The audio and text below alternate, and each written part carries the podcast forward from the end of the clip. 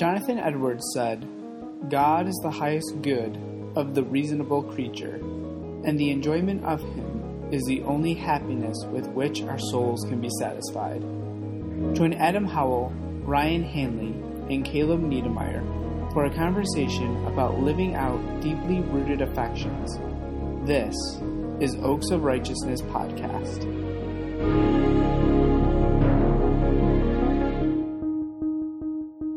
Welcome back to Oaks of Righteousness Podcast. I'm Caleb Niedermeyer, joined by Ryan Hanley and Adam Howell. Today we're live from Indiana. We've crossed borders to be together in order to bring you this podcast. We are so dedicated to this. It's a beautiful day here. We've we're, we're very authentic with these podcasts. We're taking care of the kids, and this is uh this is going to be a little bit of an experiment, but excited for what we have on tap, guys. How how are you guys doing? Good. Uh, I have no idea what I'm talking about on this one. He's lying. Yeah, I'm so not. and we've got a little bit of a difficult one to to tackle today, so we might just shoot from the hip most of the time, but I think it'll be a, a good conversation, hopefully a little bit edifying. Guys, as we jump in here, we want to talk about what the affections are, as far as an emotion versus what an affection is. How do you know what is quote unquote an emotion versus what is an affection if there's a difference? How you can kind of tell maybe if you're having a right affection versus a wrong affection, right emotion, things like that. Adam, I'm going to start with you. Give us give us what you think uh, is a uh, the difference between an emotion and affection, or are they the same thing? And if you say they're the same thing, I think you're copping out. I'll cop out. They're the same thing.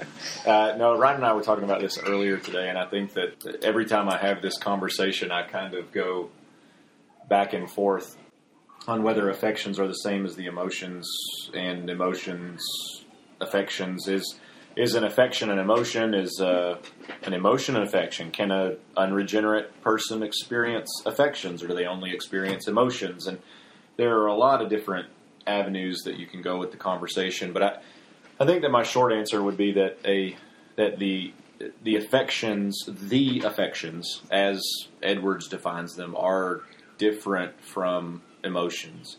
I think part of that is that the affections, as Edwards defines them, are tied to the will. I mean, even just when I said that, I think that emotions could be tied to the will as well because right we act the will is moved because of uh, some sort of emotive uh, stimulus on it you know? So it's hard to say i think that, that they are distinct but some of the i guess some of the places where i draw fairly good distinctions that i think are legitimate and we've talked about this one a little bit before as well so you guys can chime in and correct me but something like conviction versus guilt. Edwards defines the affections as being moved by the Spirit or generated by the Spirit of God. And so we've even talked about the distinction between an affection and a religious affection, right? But if we just use the term affections as Edward has it for all religious affections, um, we could look at something like the difference between conviction and guilt. Guilt, I would say, is an emotion that if left unchecked, would lead to condemnation, would lead to self pity, would lead to some sort of sinful inclination of the will. And I'm going to define that as an emotion. It's an external stimulus on the will that that brings about an, a, an action, a behavior, but not a godly one, versus an affection that is wrought by the Spirit of God and generates and elicits repentance, something like conviction, the feeling we have as a human being is the same. The, the feeling of remorse, the feeling of having wronged someone, that feeling is the same. But one, conviction, has been a movement of the Spirit of God on the inclination of the will. Hence, repentance is born out of that. The other is, eh, you know, is simply a carnal, worldly kind of passion, as as Edwards would say, or, or emotion. That being said, I'm, I want to qualify this. I said this just a, min- a minute ago that I don't think we shouldn't make the the false uh, assumption that emotions are bad and affections are good. Um, the example I just gave seems that way, but that's not necessarily the case. I think that Christians can be moved by external circumstances that legitimately move them. Maybe a good example of that would be why we listen to music while we work out. That it's an external stimulus that emotes energy and movement for us, but I don't know that I would go so far as to call that an affection, especially a religious affection. Take the same illustration and put it into your church service this morning. Worship music, because it is grounded in Scripture, has the ability through the work of the Spirit to move us. I would call that an affection. So uh, I could go a lot of different ways on that, but it could be both, though, right? I mean, your, Yeah. worship music could also be emo- emotional, so it could motivate the emotions rather than the affections. That would have a lot more to do with the individual, right? So, it would. someone who the Spirit is working on their heart, someone who I would say has has steeped and matured in the faith. You know, when he hears a song like "And Can It Be" and and you know my chains fell off, he realizes like this is something that does affect him. He's deeply moved by it. It's something that describes some of the deepest parts of the person. Whereas you could sing "I Love Jesus" over and over and over again and try and stir up the emotions or elicit the emotions by you know, a driving beat or something like that. And that would be, you know, primarily playing to the emotions rather than, than affections. But Yeah. I, I mean, I think somewhere in there, there's there's a line that is crossed, but I think it's probably a very very fuzzy line. It is very fuzzy, and that's uh, yeah. So one of the illustrations that I use with a lot of students is is worship music. So so music music uh, it, it has the ability to move us, whether it be Christian hymns that are deeply steeped in Scripture, or whether it be some sonata of some sort. Right, that that there is something intrinsic in a D minor chord resolving in a C major that makes our hearts warm. I don't know what you just said there. Perhaps. I'll just agree with that. if you heard it, Yeah. you would agree. Perhaps. You'd be, you'd be waiting. Come on, come on, resolve. So you, what you need to do is find a D minor and resolve it into a C major, and then just let everybody go. and but I, that's not an affect. That's that's not an affection as Edwards defines them, especially a religious affection. Now, it may be an affection, a more vigorous movement on the soul and inclination. Perhaps the outward exercise from that resolve in music is simply a smile but it's something that has moved us. And music has the ability to do that apart from any work of the Spirit. And so, one of the things Edwards talks about in, in his in his book is that precisely these outward behaviors that people were manifesting during the First Great Awakening don't really say one way or the other whether they are truly experiencing genuine religious affections right. and it's because you can. You can raise your hands and run around the church and sing songs and it's not wrought by the spirit of god. Therefore it's not true religion having not been elicited by true religious affections. So music though has that ability to move our souls apart from a nece- necessarily a work of the spirit and so we have to be careful in worship uh, especially related to music that we are being genuinely affected by the spirit versus just um, being moved by the progression of chords or the driving of a beat. Right. So, are we worshiping God, or are we just really Yeah. enjoying enjoying the music? That's right. We've lost our host. It's true. Our host is now gone, putting shoes on his child. Without vision, the people perish. Now, good luck editing to that one. Yeah, right. I mean, I might Go just ahead be and ask your question. in the uh, in the uh, for the interest of authenticity for our listeners. This uh, this segment has taken us probably about twenty minutes due to our, our children. So that's how I'm going to deal with editing it. I'm just going to tell our listeners what we actually did. There you go. But it was this 11 minute segment, not this whole podcast. That's right. 11 minute segment has taken about 20 minutes. That's right. All right, so here's my question, and actually, I'm going to kind of go back real quick. to talking about that music where you're talking about you can be lifting your hands and you can be running around the auditorium and it's not necessarily a reflection of true affections but is the flip side true with that as well where i can be standing still singing a very monotone or even a very uh, steeped in scripture hymn with no response to say well it, this is how you know, just because I have those reactions doesn't mean I have true affections, nor does the opposite mean I have true affections, whereas I ascribe to all the creeds that I ought to. I have the right theology, but that doesn't mean I have true affections. So that leads to the question what drives one or the other? Do the affections drive the emotions, or do the emotions drive our affections? And Ryan, I'll let you tackle that one because that, that's pretty simple.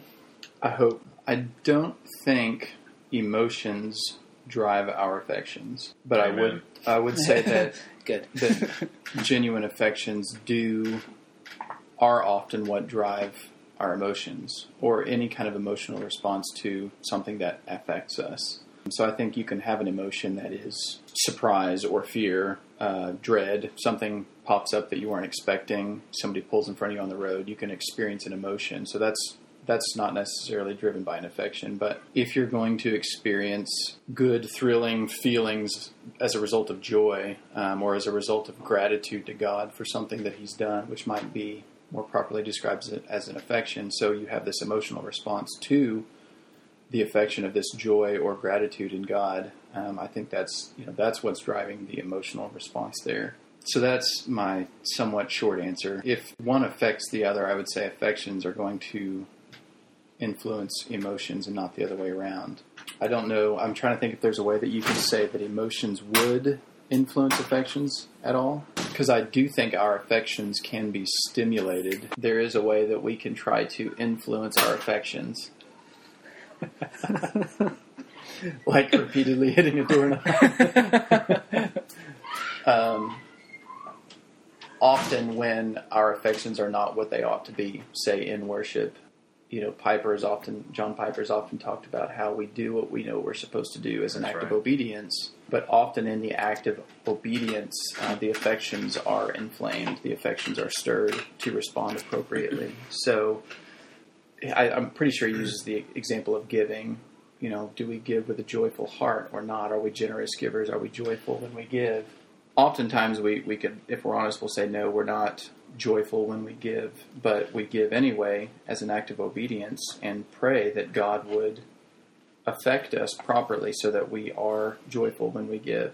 So we are trying to do something to stir the affections um, because we do want to be grateful. Gratitude is the response. Joy is the response when we're. It's you know we, it should be the response when we give um, because God has given so much to us. We want to be grateful. So we essentially we're reminding ourselves and doing what's right, even though maybe our affections aren't working as they should, and, and pleading that the Spirit would work. But I don't think it's often something emotional that would stir that. I mean, we're, we're pleading for the Spirit of God to move, essentially, you know, when it comes down to it. It's not like we're playing certain songs to inflame the emotions or something, or trying to be happy and joyful. We can't just kind of like stir that up. I think you're right, and it, I I really like what you just said there. All of that, like that was a good way to think about it. The other thing that you mentioned a moment ago, Caleb, was the um, can we stand in a somber posture? I don't. Would, would you say a somber posture, contemplating the truths of Scripture that are in the song, versus any kind of distinct outward behavior, or are you thinking standing there passionately indifferent?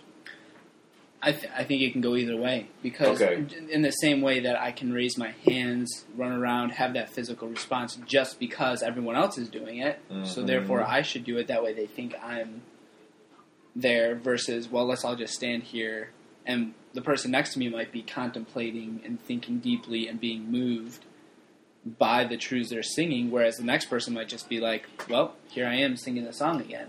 and and so the difference between like an affection and emotion in that sense i think that standing standing in worship in a contemplative posture because you are moved by the truths of scripture in the song that is in fact an outward behavior right. that manifests your being moved Absolutely. Yeah. um, versus just standing there indifferently. Mm-hmm. And this is where it gets really tricky as it relates to judgment and uh, uh, not not final judgment, but judging motives and even our own um, motives. You know, I think one of the most important questions that we have to ask ourselves is is whether we are genuinely worshiping and are, are we genuinely and rightly expressing the movement of the spirit in our hearts and lives in the Christian life. In, in this Yeah. context, right now, we're talking about worship, and and is that affection? Is it emotion? I'm going to argue it's affection because we are em- we are e- expressing a work of the Spirit in our lives, and if that if that leads us to stand there somber and meditatively thinking on those truths of Scripture, my guess would be there's an affection of joy Yeah. Yeah. that's that's welling up in us, or um, you know, if it's a song of the cross, perhaps a, a, an affection of, of grief for what our Savior experienced, or um, thankfulness that we are now saved by the blood. You know, any number of things that could be going on in someone's heart right there, but we have to be careful that we're not watching that person in front of us in the pew stand not moving.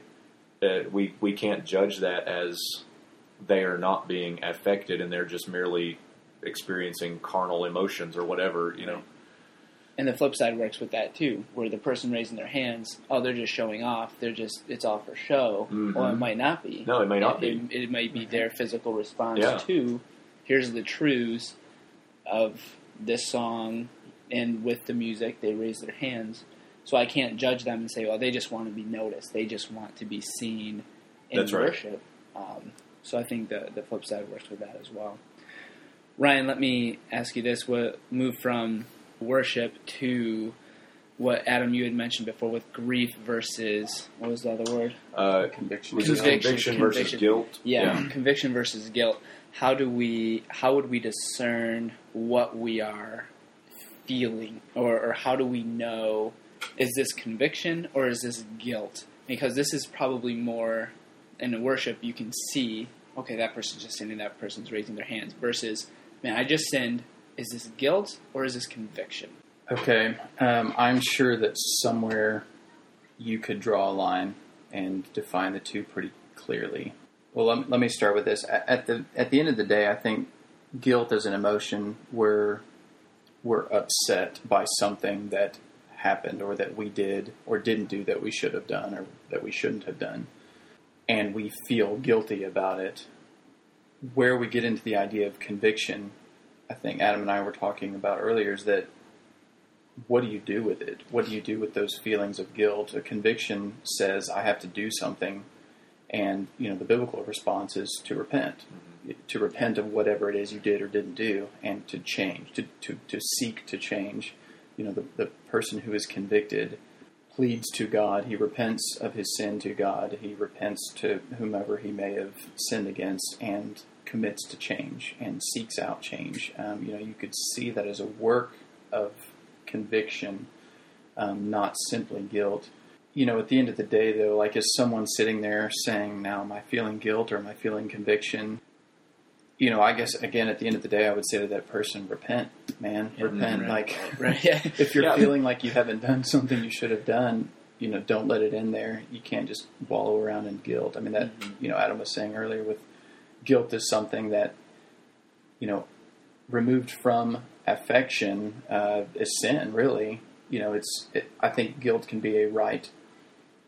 You know, maybe this is where you're getting into emotions affect the affections. Do they influence the affections? I don't. I don't know. You know, maybe they drive you to Christ, to God, for the Holy Spirit to work, so that there are genuine affections. You know, I, so maybe a classic example in my own life, and you know, God is still t- having to do much work in this, but you know, might be a way I might respond to uh, evangelism and the need to evangelize, to share my faith.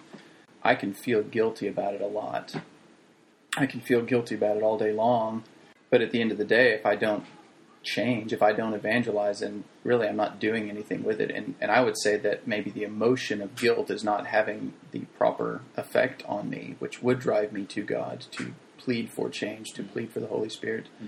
so that I genuinely have a concern for the lost and that I genuinely do something to, to change so that I'm telling them about who Christ is. You know, I, I don't know too many people, I guess, that if, if you're trying to figure out, you know, which one is which, you know, I, I don't know. I, again, I would just come back to, you know, man, like, go to God. Right, here's, the right response. If you've got guilt, uh, don't let it stay there. Guilt is, is to do something with. You know, it's it's to drive us to God. How would we make the distinction, or is there a distinction that would say the feeling of guilt was in fact generated by the Spirit in order to bring about repentance? Sure. And and so then does the does the emotion guilt lead to the affection conviction or is guilt also an affection? If it was wrought by the spirit. That's where it gets really messy for me of, of this mm-hmm. like i Repent, I- man. repent that's right. Well when you said that that's what made me that's that's what made me think of that question like is a, is an affection different from an emotion? Well i don't know. Mm-hmm. But if you feel this way run to jesus. Right. Absolutely. Yeah, yeah. and and I think somewhere there is a distinction between the emotion and the affection, but like if if the spirit can rot, can if the spirit can bring about the emotion, and the proper response to the emotion is to run to Jesus, then does that emotion then become now an affection simply because it was spirit wrought? Yeah, I think it. I think it could be. Yeah, I mean, I think I- probably. I don't know Edwards well enough to know if he would say that emotions and affections are like two completely distinct categories, Right. or if it's some kind of continuum. Um, but I do think you know maybe you could say that there's a sense in which emotions, you know, whether it's a distinct category or a you know an, an end of a spectrum, that emotions can be they can move towards affection. You know, either because the spirit uses that emotion or you know to work in you so that your affections be, you know so as guilt um, is conviction the appropriate affection to the emotion of guilt? Yes. Um, you know is it because it's a continuum or because they're two different things that you know one leads to the other or should cause the other to begin its faculties generating what it's supposed to i don't know but I think the same conversation about, I mean, because we're getting to repentance is the end goal in that conversation. But like, I, Romans 2 4 came to my mind. Do you not know that it's the kindness of God that mm. leads you to repentance? That's not, yeah I mean, you, okay, you could argue that it's God's kindness to elicit guilt that leads you to repentance, but you could also say that it's someone sits and contemplates the kindness of God. Man, what is the proper response to that?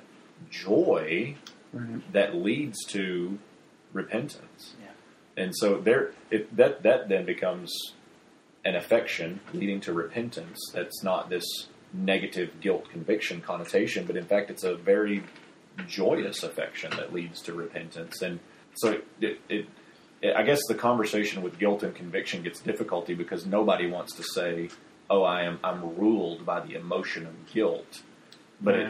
it, it that's this is that, that one being a negative motive to repentance. But you could put, if you put the same conversation in with Lord the, with the Lord's kindness leading to repentance, then it's joy that leads to repentance, and and that we would be okay with that being an affection. So let me let me segue a little bit here, guys, and Move us along. and yeah, uh, just a little bit. So let's say, how, how would I know what my affections are? Like we all can probably identify. Well, here's my emotion. I'm angry. I'm happy. I'm X, Y, Z.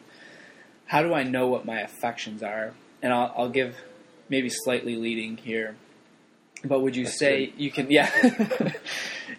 would you say that you can tell what your affections are by your responses, by what you are doing? So, in other words, we just said, here's guilt. What am I doing with that guilt? I'm repenting. Okay, well, then you know your affections are in the right spot because of the outcome. So, how, how do you evaluate? I guess is the question. Is it based on your responses? Is it based on what you are feeling, sensing interact with that. I don't know if that even makes sense. So the first thing that popped in my mind, and this is kind of a maybe a fence around the idea, and I don't remember where he says this. C.S. Lewis talks about. I think it has to do with the Loves Four Loves book.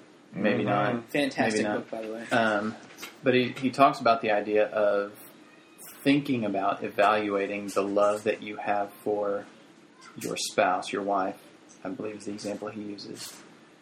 It's one of those things that you are experiencing and living out and walking through, and you're not thinking at that moment, man, I am really in love with her. Mm-hmm. You're just in love with her.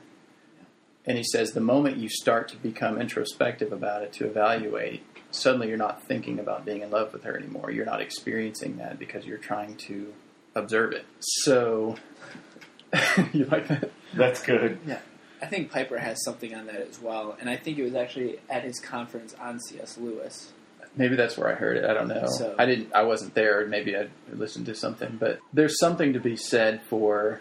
I, I mean, I guess I would say at the end of the day, you can evaluate those things from an evaluative stance down the road, Hmm. and I think if you do so as a way of maybe testing yourself, you know, am I following Christ? Am I do I look like a disciple of Christ in that I love God with my whole whole being, or that I love my neighbors myself?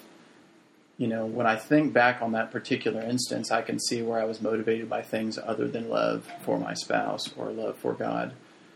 But I think if you're trying to do that in the moment, uh, you cease loving God or you cease loving your spouse, and, and you start thinking about yourself. You know, and like Lewis says, you're you miss it. You're you lose the focus, so now you're not doing the loving anymore. You're thinking about it. Now, remind me what your original question was. Well, it's almost no. I think that's good, and I, just to, I think that it's almost like the evaluation comes after the after the fact. Like I don't, I don't know that you can. And I, I guess I don't. You may not be thinking. I'm thinking of like a worship service. You know, was I genuinely worshiping today, or was I not? Was I moved by the music, or was I moved by the Spirit? You know, like yeah, if you're in the service asking yourself that question, then you've missed the point altogether. you're not worshiping God. Right, Um, right, right. You know, uh, but afterwards, like I know that a lot of families in our church will evaluate the sermon, or on the way on the drive home, they're talking about the sermon and what you know what did the Lord do in your heart during that time, and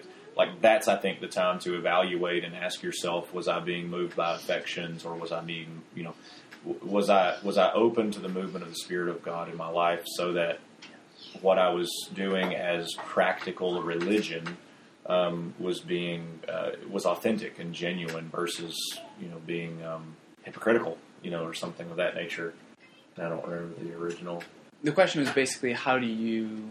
What are what Uh, are your affections? yeah. How do I know what my affections are? I can say, man, I really enjoy whatever this type of music. Is that a, a good affection? Is it not a good affection?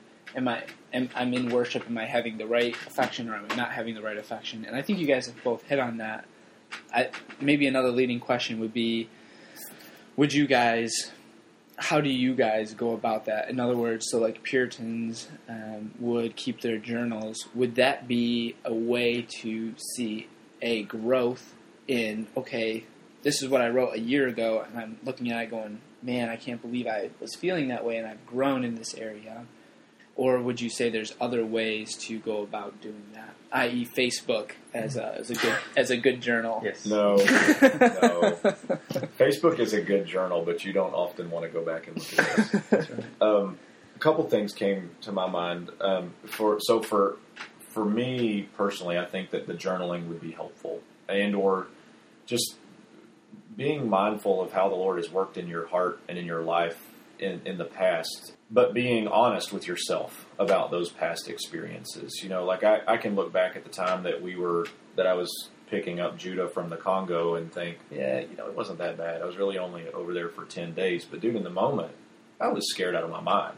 You know, like Yeah, it yeah. was awful. Mm-hmm. You know, but there was a deep sense of trust and joy in the Lord that we're picking up our son from the Congo and we're going to get out of here. You know, but it was a really fearful. And so if I if I look back on that experience and and only think about the fear or only think about the joy, or I, I don't understand that full experience because I'm a fairly I'm not very dramatic kind of guy. So like a lot of the drama in events like that, kind of I forget about it. You know, I'm like, oh, yeah, okay, it wasn't that wasn't that bad. Um, maybe I'll tell about my dissertation someday too, because that was awful. But now it's like, it wasn't that bad. Um, but uh, so I think, yeah, journaling, being mindful of those things, um, going back and thinking through how the Lord has worked in your heart is is what's going to keep us mindful of of how the affections are going to play out in the future as well. Now, related to somebody else, like if I was going to tell somebody, I, this sounds really simple, but the first thing I would say is you just have to know what the affections are. Like we've thrown around a lot of terms here today: conviction, guilt, joy, hope. I mean, a lot of things, and and I, I think we, we have to know like what those are. You know, what are those deep seated heart inclinations of the will that we can even um, know whether that's a movement of the spirit or not. So, like one that kind of shocked me when I read Edwards for the first time was hatred. You think, wow, nobody wants to. We don't hate something, right? right? But it is a genuine right affection to hate sin mm-hmm. and to hate it vehemently. Is that the right word? That's a big yeah. word. That's a good word. um, and and so you know you, you kind of have to learn like am I just kind of putting up with my sin? Am I okay with my sin, or do I genuinely hate it? And and that's one that for me mm. probably would have never even come to mind mm. of whether I'm practicing it rightly if I hadn't been introduced to it and knew that that was an affection. So you kind of have to know what they are. But then in our own hearts, we have to really pay attention. And and the, the passage that comes to my mind is Jeremiah 17 that the heart is more deceitful above all else. Like we can even lie to ourselves mm-hmm. about whether we think we are experiencing affections. And so um, it can get really tricky to say, Am I doing this right? when we're dependent on affections being a work of the Lord. Um, what, what, role do you think obedience plays in that? Because, mm-hmm. I mean, it, the Puritans were extremely intentional, at least in their writing, of just an extremely intentional group of people. And you know, I guess I would say most of the Puritans that you read were pastors in some sense, generally speaking, and so in some sense this was their vocation. Um, you know, but what do I say to the guy at, in the pew as far as the affections are concerned? Do I, you know, what does it look like to teach that, to to work on that, and, and what role does obedience play in that? So, how much time am I going to spend explaining the affections or you know maybe we're just recognizing them when they're there and when they're not um, you know is that the important part of knowing what the affections are so if it's a matter of hatred of sin do i look to cultivate hatred of sin or do i look to love the lord my god with all my heart soul mind and strength and expect in some sense that a hatred of sin would follow does that make sense? It does. Yeah, that's a good question, and I think that it, I wonder if for some affections, obedience will bring about the affection. Your example of giving earlier giving with joy that the, the the lack of joy in giving doesn't trump the necessity of obedience to give. Mm-hmm.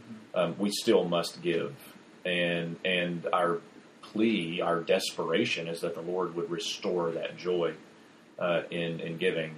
But something like hatred of sin, like is is there an active behavior in the religious life that we can pursue that uh, enhances our hatred of sin, or is it just simply love the Lord your God with all your heart, soul, mind, and strength, and then as a fallout of that, or a natural consequence sounds negative, a, a natural outworking of that love for God is a hatred for sin and so there may be two categories there, even that there I don't are more categories. Yeah, yeah. You like no I, categories. I like to categorize everything. Yeah. Um, so did Jonathan Edwards. yeah, there, there may be a category of there. There are some affections that a certain behavior of obedience can enhance, and there may be some affections that, although I mean, what if, what if uh, what if the genuine love for God is what if a genuine love for a God, a genuine affection, love for God, is inclining your soul to minister to women who have been enslaved in uh, human trafficking? I think that that's a you are actively following and obeying the Lord's. I don't know that you would have a, a there's not a direct command to do that, but there's an obedience factor there that you're walking out that is a result of the hatred of that sin Sure. that's going on there, and you know that's that one might even be different because you're hating someone else's sin versus hating your own. But uh, you know, here we go with more categories. I, the thing that I would say related to obedience and, and what has gotten me in trouble with this conversation in other places, Eh, not in trouble but misunderstood, is that the lack of affection never trumps obedience Right. obedience mm-hmm. is is always required. Yeah. But we beg the Lord to restore the affections while we're obe- obeying. And so maybe other people who are listening will have to decide whether a certain act of obedience can elicit and or enhance affections, but nobody should say I'm not going to obey the Lord because I don't feel like it. Right. It'd be really helpful if there's a book like "When I Don't Desire God." That'd be really helpful. if somebody like had would be really if somebody had written that, that'd be great. Yeah, no, that's really good. Ryan, you have anything else to Um, to add to that? No, I, I mean, uh, there's. I'm I'm still trying to get my head wrapped around this a little bit and trying to figure out the difference between affection and emotion and how we rightly determine which is which. And then of those two categories, I mean, we can say anyone experiences emotions, believer or non-believer. Does can you say the same about affections? Can anyone experience affections, believer and non-believer? And it seems like in some of the things that Edwards says regarding affections, you could say yes. Like anyone can experience affections. It's kind of a more long term will or inclination oriented uh, faculty, the affections are. Um, and in that case, you could say yes, anybody could experience that. You know, there can be a committed husband who does not follow Christ, who does not love Christ, who can have, in some sense, the affection, love for his spouse. Like he genuinely loves her. It's not fly by night. It's not whimsical. It doesn't come and go um, with his particular thoughts of her at the moment, you know, but there's a, a genuine affection of love for his wife of 50 years or something like that. Um, now, I think Edwards would definitely say that's not a religious affection. Um, and I think that is an important distinction to make. Did So, you just make another category. I think you made a I category. probably I repent. I feel guilty. Did you feel guilty? I did. Um, you know, I think. I mean, we're, we're you know you can beat around the bush all day long. I think we can all sort of implicitly understand the difference between uh, emotion, you know, as opposed to affections. Emotion kind of being less rooted, less based on like a long-term view of life or understanding life or you know understanding God or understanding other people. Um, we can have emotions about the pizza we eat and Mhm. just this is really good pizza and I'm just thrilled to death because it's really really good. Right, um, right. And no one would put that in a category of affection. Um, though you could, and you know, I, I'm not going to go there. you could say there's some affection of like gratitude to God Right, right, for providing good food or something. Well, and I, yeah, there you go. That's the distinction, though, between someone genuinely being moved. But you could have someone that's genuinely a Sure. food lover. He loves the category of food and the things that people do with it, and how you can yeah. do food in different ways. And I mean, it's like uh, you know, a, a composer of music can be genuinely moved um, because he knows music in and out, Mhm. and he is just amazed at some beautiful piece of music that someone has put together. You know, whereas it may not affect Me. It may not affect Caleb, who listens to Vanilla Ice. And that's, That's about a good deep as it illustration. I was in the band in high school, and I was listening to uh, some marching band music this morning on the way to church with Noah and Tova in the car. They totally did not get it. Sure, Yeah. sure. But I was like, Right, right. I'm sitting there bobbing along, and like, "Yeah, that's good. Listen to this. Listen to that. this, son. It's going to start building. It's going to build, build, build. Yeah. And Noah's like, Dad, you're you're just weird. It's true.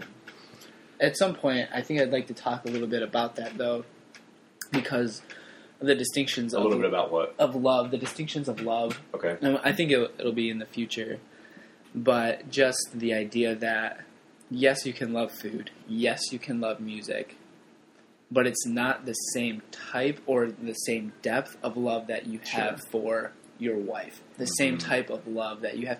Because in our culture, love is love. Love is just across the board the same. Love wins. Love is love. However, it's I love pizza, but not the same way that I love my wife. It is not the same way that I love my son. Because if it is, there's something wrong with the way I'm loving. Right. There's something messed up. Right. And um, I think I'd like to eventually talk about that at some point. Well, guys, we've wandered all over the place. I don't know if we've come down on any type of conclusions or whatnot. Hopefully, it's a thought provoker for our listeners. But I'd like to close with uh, a little segment called Meditation Minute. I'll give you guys each 60 to 90 seconds. And uh, you guys can just give us a thought, uh, something we can take into our, our week to meditate on to help us drive or, or deepen our affections. You don't have to use the word affections, but just something to help our listeners as they're going into their work week, um, just in their thought life and uh, as in their walk with God. Adam, I'll start with you, man. I, the thing that I thought about earlier was this this idea of worship, and um, it was the idea of worship and, and musical worship, um, particularly. Edwards uh, says this, in such gestures and manner of external behavior in the worship of God, which custom has made to be significations of humility and reverence, can be of no further use than as they have some tendency to affect our own hearts or the hearts of others. And um, I think when I when I've read that before, the thought comes to my mind of raising hands in worship and this, this outward manifestation of worship that I have seen in the lives of men in college who have completely turned away from the Lord. And so there's there is some outward manifestation of worship that really has no bearing on whether it's uh, truly being a, a movement of the Spirit of God in their hearts. And so I think maybe the, the meditation minute, and it's, go back about 10 minutes and listen to what we said about evaluating your affections. Do that after church. The meditation minute, the thing to put in play, the practical application would be to beg the Lord to stir your affections during musical worship. Let the let the truths of Scripture and the songs seep into your soul, and and let the music guide your heart to an affective uh, worship of the Lord. Good, Ryan? Okay, I'm going to do about a maybe 30 second thing here. Um, it, it's kind of similar to a lot of things we've said, but I think just being aware of the categories of affections and a distinction that can be made between affections and emotions. And I think, again, it's one of those things we can say, well, duh, obviously there's two different things there, but we don't practically live that out every day of our lives. And everyone in Western culture wants to feel deeply. And most of the time, we're trying to feel deeply by stirring the emotions, and it's mm. very short lived, and it it just, it just doesn't last. And so we're mm. looking for the next thing to stir our emotions. And you know, I I would hope that someone listening to this would see if we can make these distinctions that there's something deeper to go after more than just an emotive feeling, um, but a, a deep seated affection. Um, ultimately, that's only going to be found in knowing, serving, and loving Christ, and God then working in our lives. But to the you know to the, the listener who is a believer, pushing beyond just wanting to feel deeply, but but seeking to know God, to love Him, to make Him known, uh, so that those those affections are stirred, um, whether we're seeking to stir the emotions or not. And I'll I'll stop there.